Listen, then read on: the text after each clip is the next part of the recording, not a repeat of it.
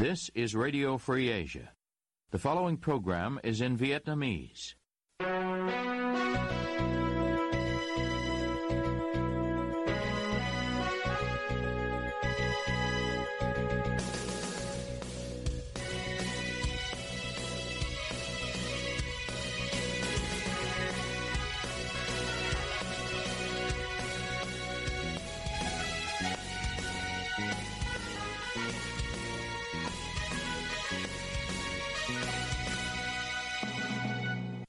Đây là Đài Á Châu Tự Do, phát đi từ thủ đô Washington, D.C., Hoa Kỳ. Toàn ban cùng William xin kính chào quý thính giả.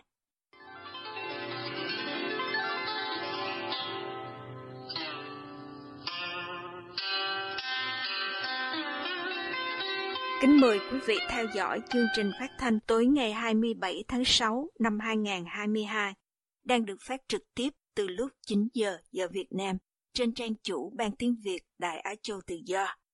Mở đầu cho chương trình phát thanh hôm nay, mời quý vị đến với bản tin chi tiết. Ông Nguyễn Thanh Nhã đưa một tay lên vẫy trong khi tay còn lại vẫn bị còng. Đi kế bên là nhà báo Trương Châu Hữu Danh với sự áp giải của số đông công an trước khi bước vào phòng xét xử của một tòa án ở thành phố Cần Thơ.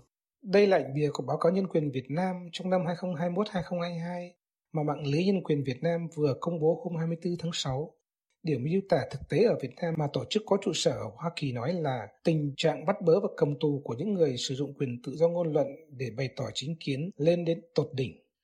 Trong phiên tòa diễn ra hồi tháng 10 năm 2021, ông Trương Châu Hữu Danh cùng bốn đồng nghiệp trong nhóm báo sạch bị tuyên tổng cộng 14 năm 6 tháng tù giam chỉ vì tập trung đưa tin về điều tra tham nhũng như tuyên bố của Bộ Ngoại giao Hoa Kỳ đưa ra sau phiên tòa.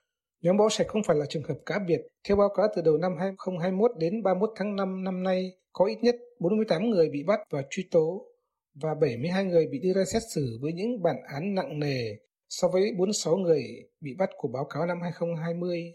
Trong đó hầu hết bị kết án với các tội danh liên hệ đến việc sử dụng các phương tiện truyền thông để phát biểu những suy nghĩ và khát vọng khác với chủ trương của đảng cầm quyền. Hiện nay, nhà cầm quyền Cộng sản Việt Nam đang giam cầm ít nhất 290 tù nhân chính trị và tôn giáo với những bản án nhiều năm, báo cáo nêu rõ. Tiến sĩ Nguyễn Bá Tùng, trưởng ban điều hợp mạng lưới nhân quyền Việt Nam cho rằng báo cáo song ngữ Anh Việt dài 107 trang cho thấy tình hình nhân quyền ở quốc gia độc đảng không có chuyển biến tích cực. Trái lại, trong khoảng thời gian qua, mọi thứ tồi tệ hơn trước trong các lĩnh vực từ các quyền dân sự và chính trị đến các quyền kinh tế, văn hóa, xã hội. Tôi xin đơn cử quyền tự do ngôn luận chẳng hạn. Chính quyền gia tăng việc kiểm soát và bắt bớ những người sử dụng các phương tiện truyền thông để bày tỏ chính kiến của họ và tuyên những bản án nặng nề hơn trước trong lĩnh vực các quyền kinh tế, văn hóa xã hội. Tôi đơn cử uh, quyền người lao động chẳng hạn. Mặc dù đã có luật lao động với quy định tổ chức đại diện người lao động tại cơ sở, thực chất đến nay điều đó chỉ là chuyện bệnh vẽ mà thôi. Rồi quyền tự do tôn giáo chẳng hạn, chính quyền gia tăng kiểm soát và lũng đoàn tổ chức các tôn giáo và loại các tổ chức tôn giáo không thuần chính quyền. Ngày 31 tháng 3 năm nay, Bộ Ngoại giao Việt Nam tổ chức buổi công bố báo cáo tự nguyện giữa kỳ của cơ chế rà soát định kỳ phổ quát UPA chu kỳ thứ ba và thông báo việc Việt Nam ứng cử vào Hội đồng Nhân quyền Liên Hợp Quốc nhiệm kỳ 2023-2025. Phát biểu trong buổi họp, ông Đỗ Hùng Việt, trợ lý Bộ trưởng Ngoại giao khẳng định rằng báo cáo giữa kỳ cung cấp một hình ảnh tốt về mức độ nghiêm túc thực hiện cam kết của chính phủ Việt Nam đối với quy trình UPA và cũng cho thấy một bức tranh tốt đẹp về nhân quyền của tất cả người Việt Nam đã được cải thiện như thế nào và những thách thức vẫn còn ở đâu. Mạng lưới nhân quyền Việt Nam, một tổ chức nhân quyền được thành lập từ năm 1997 nói, báo cáo nêu trên của Bộ Ngoại giao Việt Nam liệt kê những mục tiêu, những công tác hứa hẹn sẽ được thực hiện và một số sửa đổi về luật lệ chỉ có giá trị lý thuyết và không hề được áp dụng trong thực tế. Chẳng hạn như khi nói về quyền tự do báo chí và ngôn luận, báo cáo của Bộ Ngoại giao viết Tại Việt Nam, các nhà báo và phóng viên tin tức được bảo vệ khỏi mọi hình thức phân biệt đối xử và bạo lực. Nó được đảm bảo trong các luật và quy định khác nhau. Tuy nhiên, bản án đối với nhóm báo sạch không cho thấy điều đó. Họ bị cấm hành nghề báo chí thêm 3 năm sau khi chấp hành xong án phạt tù. Báo cáo của mạng lưới nhân quyền Việt Nam được thực hiện với sự cộng tác của một số người hoạt động nhân quyền trong nước và sử dụng nguồn mở từ báo chí, nêu lên tình trạng bạo hành gia tăng của lực lượng công an, với hồ sơ cỡ 13 vụ, trong đó nghi phạm bị đánh đập đến chết hoặc bị thương tích nặng. Trong khi đó, trước Liên Hợp Quốc, đại diện chính phủ Việt Nam phủ nhận tình trạng bạo hành của công an là nguyên nhân gây tử vong cho những nạn nhân trong thời gian bị tạm giam tại đồn. Quan chức đó còn cho hay các nạn nhân đã tử vong vì đã mang trọng bệnh trước khi bị bắt hoặc có thể là do phạm nhân dây dứt dần vặt về hành vi phạm tội của mình dẫn đến bi quan mà tự tử. Báo cáo vừa công bố của mạng lưới nhân quyền Việt Nam là một sự bổ túc cho các văn bản ghi nhận tình hình quyền con người ở quốc gia Đông Nam Á của các tổ chức quốc tế, ví dụ như nạn kỳ thị vẫn phổ biến, bao gồm kỳ thị đối với người thuộc chế độ Việt Nam Cộng Hòa, kỳ thị đối với người ngoài đảng, kỳ thị nhóm dân tộc thiểu số, kỳ thị người có tôn giáo và kỳ thị phụ nữ. Tiến sĩ Nguyễn Ba Tùng nói thêm. Chúng tôi nêu lên vấn đề trẻ em bị nhồi sọ ở học đường cũng như qua các tổ đoàn thể như là đoàn thể cháu ngoan bác Hồ chẳng hạn. Đó là một cái vấn đề mà tôi thấy chưa có báo cáo nào của các cơ quan nhân quyền quốc tế nêu lên về vấn đề quyền của trẻ em. Rồi khi nói đến tình trạng kỳ thị trong xã hội chẳng hạn, chúng tôi chưa thấy những cái cơ quan nhân quyền quốc tế để ý đến cái tình trạng kỳ thị đối với người ngoài đảng, kỳ thị đối với những cá nhân và gia đình thuộc chế độ Việt Nam Cộng Hòa trước đây.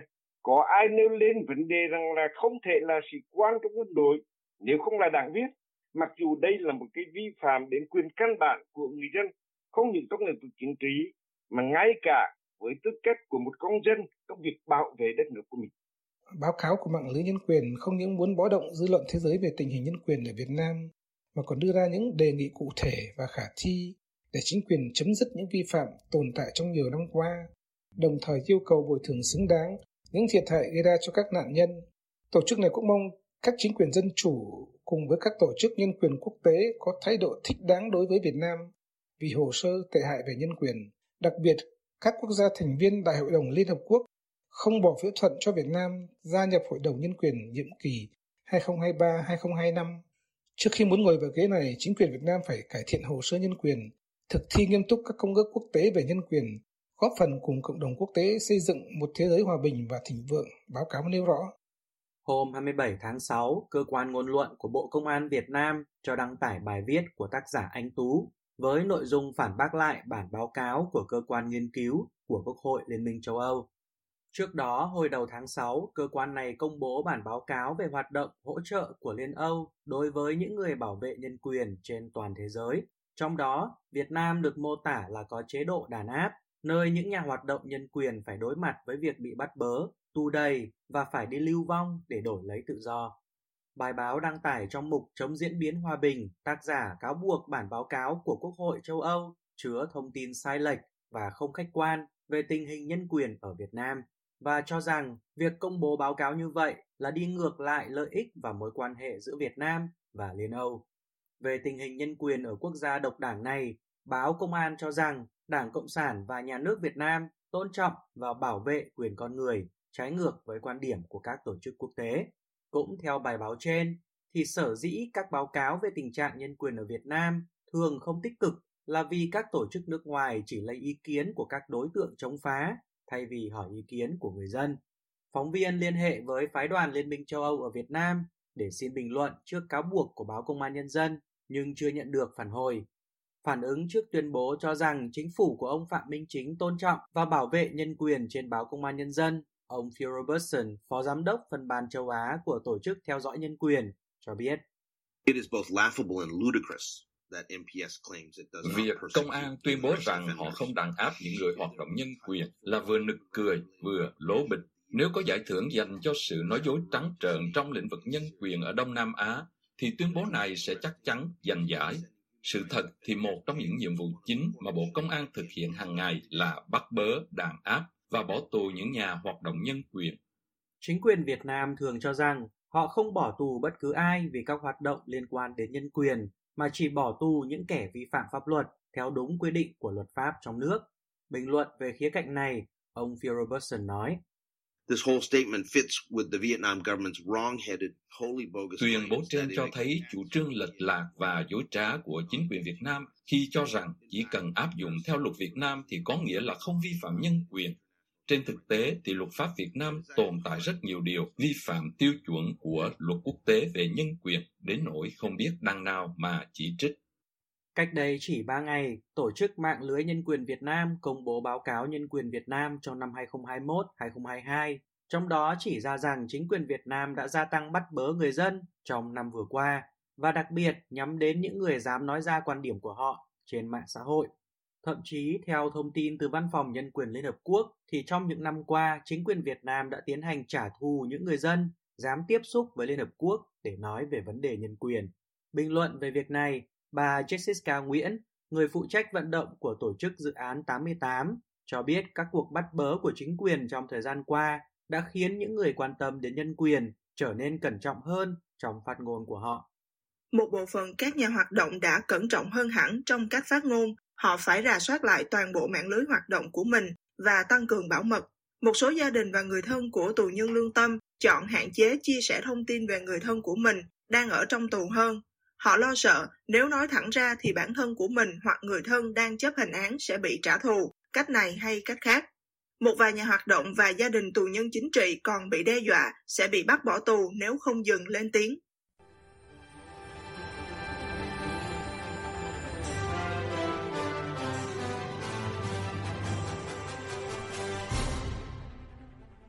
Quý tín giả đang theo dõi chương trình phát thanh của Đài Á Châu Tự Do. Ngoài các trang Facebook và YouTube, quý vị cũng có thể đón nghe các chương trình phát thanh của đài qua vệ tinh Intelsat 17 băng C ở 66 độ Đông và vệ tinh 19 băng C ở 166 độ Đông. Tiếp nối chương trình, thưa quý vị, được mùa mất giá, được giá mất mùa. Đó là câu chuyện của những diêm dân tại Sa Huỳnh, thị xã Đức Phổ. Mời quý vị theo dõi phần tường trình sau đây do nhóm tường trình từ Việt Nam thực hiện qua phần diễn đọc của Nguyễn Tuấn. Chúng tôi có mặt tại cánh đồng muối ở Sa Huỳnh, thị xã Đức Phổ, tỉnh Quảng Ngãi, vào một ngày đầu hè 2022. Dưới cái nắng gắt của một ngày mùa hè miền Trung, lẽ ra phải thuận lợi cho nghề làm muối. Nhưng những diêm dân ở đây cho biết họ thất thu vì năm nay thời tiết thất thường hay mưa trái mùa. Mấy năm nay gần đây là muối họ lắm, muối rớt gió là còn bảy tám chục hay là từ năm chục đến sáu chục, có khi bốn chục cũng có đâu mà đi. Hiện tại bây giờ năm nay sang qua đầu mùa muối năm nay là 101 ngàn là tại chỗ là ten lên gấp đầu. Lý do là trời mưa, mất mùa không còn làm muối được. Cái thứ hai nữa năm nay là mưa, ông trời ông xiên mưa quá, không có muối. Mấy khi là tới bữa nay là muối trữ ồ ồ nhiều lắm mình bây giờ là không có muối. À, năm nay thì nó có gió nhưng mà nó không có muối nó mất mùa còn năm ngoái à, thì có muối mà nó nó lại có hầm làm ngọn tấm làm chục ký vậy. Nhiều quá, mấy con dân buôn nó ép. Bón không bón thì thôi, nó không mua. Là mình không có tiền, mình tiêu hàng ngày. Nhờ là muối mà. Phải à, phải bón rồi phải mua ra mua rớt. Có mám em chứ. Mà không bón là lá gì? Bây giờ cô rẻ cũng phải bón. Còn bây giờ nó mát không có muối. Cô làm đây, chín đóm đây mà cô được mới có mười mấy tấm này thành à, bữa nay là nó đáng đó thế mà qua đêm nay, ngày mai ngày mốt mới có, mà hê ông mưa là rào xa. Khó khăn thì đó, hê, ông mưa vậy là nó khó khăn. Mấy năm á thì làm thì được, mà không đủ sống. Làm nó rẻ quá, đâu có bao nhiêu tiền như hai vợ chồng cô cô qua đây là làm ngày à, hai vợ chồng nó có mấy chục ngàn thôi đủ sống đâu, làm có nửa năm nửa năm nghỉ cho không có ở đây có nghề làm đó. Họ đi làm từ nửa năm sau mùa mưa, họ đi làm thuê làm mướn ở đâu xa vậy đó ô, không biết thời thì thời tiết anh. Tiết trời mưa mà năm ngoái thì muốn mất giá, năm nay thì thì có giá là từ mưa. Nên mà làm cái có, đêm nào cũng mưa làm sao phải cũng có vì họ bỏ đi làm chuyện khác rồi họ cho người ta thuê ta làm. Theo tâm sự của những hộ làm muối, nghề muối rất khổ cực, nhưng ở cái thị xã mà họ đang sống, người dân mấy chục năm qua chỉ biết nghề làm muối cũng được coi là nghề truyền thống. Ngoài ra, không có nghề nào khác là nghề muối là mấy chục năm rồi. Là 20 27 28 năm còn thầy của ông ông già xưa cô là cái này lâu rồi. Còn nói chung là muối á là mấy năm trước là vất vả lắm. Là làm rất là vất vả nhưng mà mà muối thì nó nó nó, nó rẻ.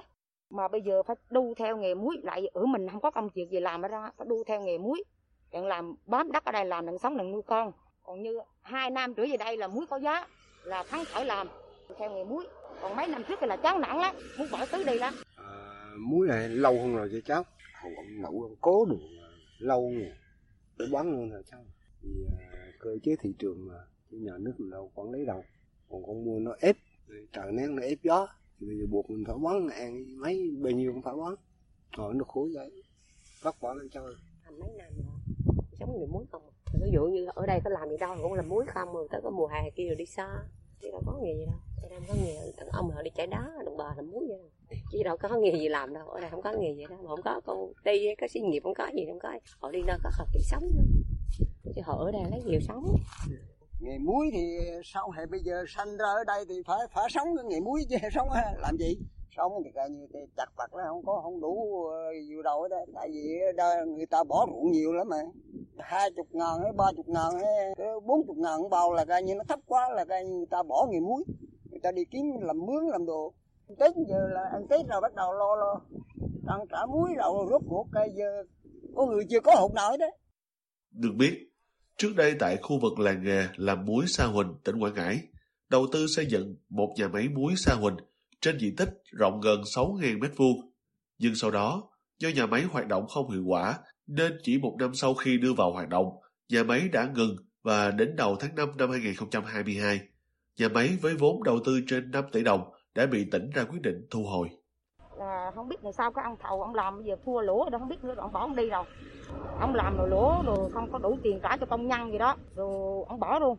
Đúng rồi, lãng phí đất thì ở đây thì đất rất là mét như một lô đất đây này hiện tại 100 mét vuông là có tỷ bạc nè nhưng mà ở dưới đó biết bao nhiêu là ngàn mét vuông mà người ta làm ra vậy rồi người ta bỏ vậy đó. Bốn năm năm nay rồi. Nó bỏ từ lâu cách đây mười mấy hai chục năm phá sản rồi sao mà ban đầu thì làm được giờ ba năm gì sao? Phá sản. Chứ còn ờ, trước kia là có cái nhà máy đây nhưng nhà máy giải thể rồi. Giờ cái như nhân người ta tự người ta đi mua thu mua. Không biết cách sao mày giải thể bỏ luôn cái như không đủ ờ, chi phí hay sao bỏ từ ờ, năm sáu năm nay hầu ông, ờ, ông hiểu ông gì tên trưởng đó. Rồi rốt cuộc vô làm à? ông vô ông đứng ra rồi ông cũng nghe ông nói cái nhà máy mấy tháng đó rồi qua năm sau nữa bỏ luôn. Họ thì lãng phí rõ ràng chứ. Đây đó là cái tài sản là cái tài sản của dân. Làm dân có chịu có biết đâu. Để đó là không biết cái ông nào chịu trách nhiệm trong đó. Mong muốn có nhà máy để con buôn đỡ ép giá đã bị phá sản. Giờ người dân chỉ biết trông chờ vào sự thuận lợi của thời tiết và phó mặc cho cuộc sống bấp bênh cùng với câu chuyện được giá bất mùa, được mùa bất giá luôn đều đặn. Nói chung là các tỉnh ờ, Quảng Ngãi là tiêu thụ là muối mám nè cho bò en, cho gia súc en đó, với lại muối mám, và thôi chứ còn còn không có xuất khẩu. À, đó hồi xưa thì nó dựng nhà máy muối lên này nó mua muối đi xuất khẩu nhưng mà muối là xuất khẩu thì ờ, mình làm ra rồi bán cho nó rồi sau này nó bỏ nó bỏ ngang nó đi vậy rồi phải làm ra rồi mình tự đi bán. Mình tự đi đi kiếm đầu ra mình bán. Rồi bây giờ bán cho nhà mám nè nhà muối mám này rồi bán cho bò gia súc đồ en cô tự đi đi ra bán thôi chứ còn không không có thương lái nào hết. Cơ cửa mà trẻ trẻ nó, nó đi chỗ khác nó làm hết. Đây là giờ không mày? Giờ cái kiểu làm kiếm ăn thôi chứ còn không đủ sắm đâu. À, thì cũng bán cho con buôn nó nhau hả? Buôn nó ép gió hả? Giá thôi chứ làm sao. Thế là không có muối trời mưa thì bón này được mùa mắc gió mà được gió mắc mùa đó. Mà muốn là cái thứ nhất á là cái nhỏ máy bị ốt này nè. Mà nó có làm lại hay không để ờ, có một cái cái, cái đầu à, đầu ra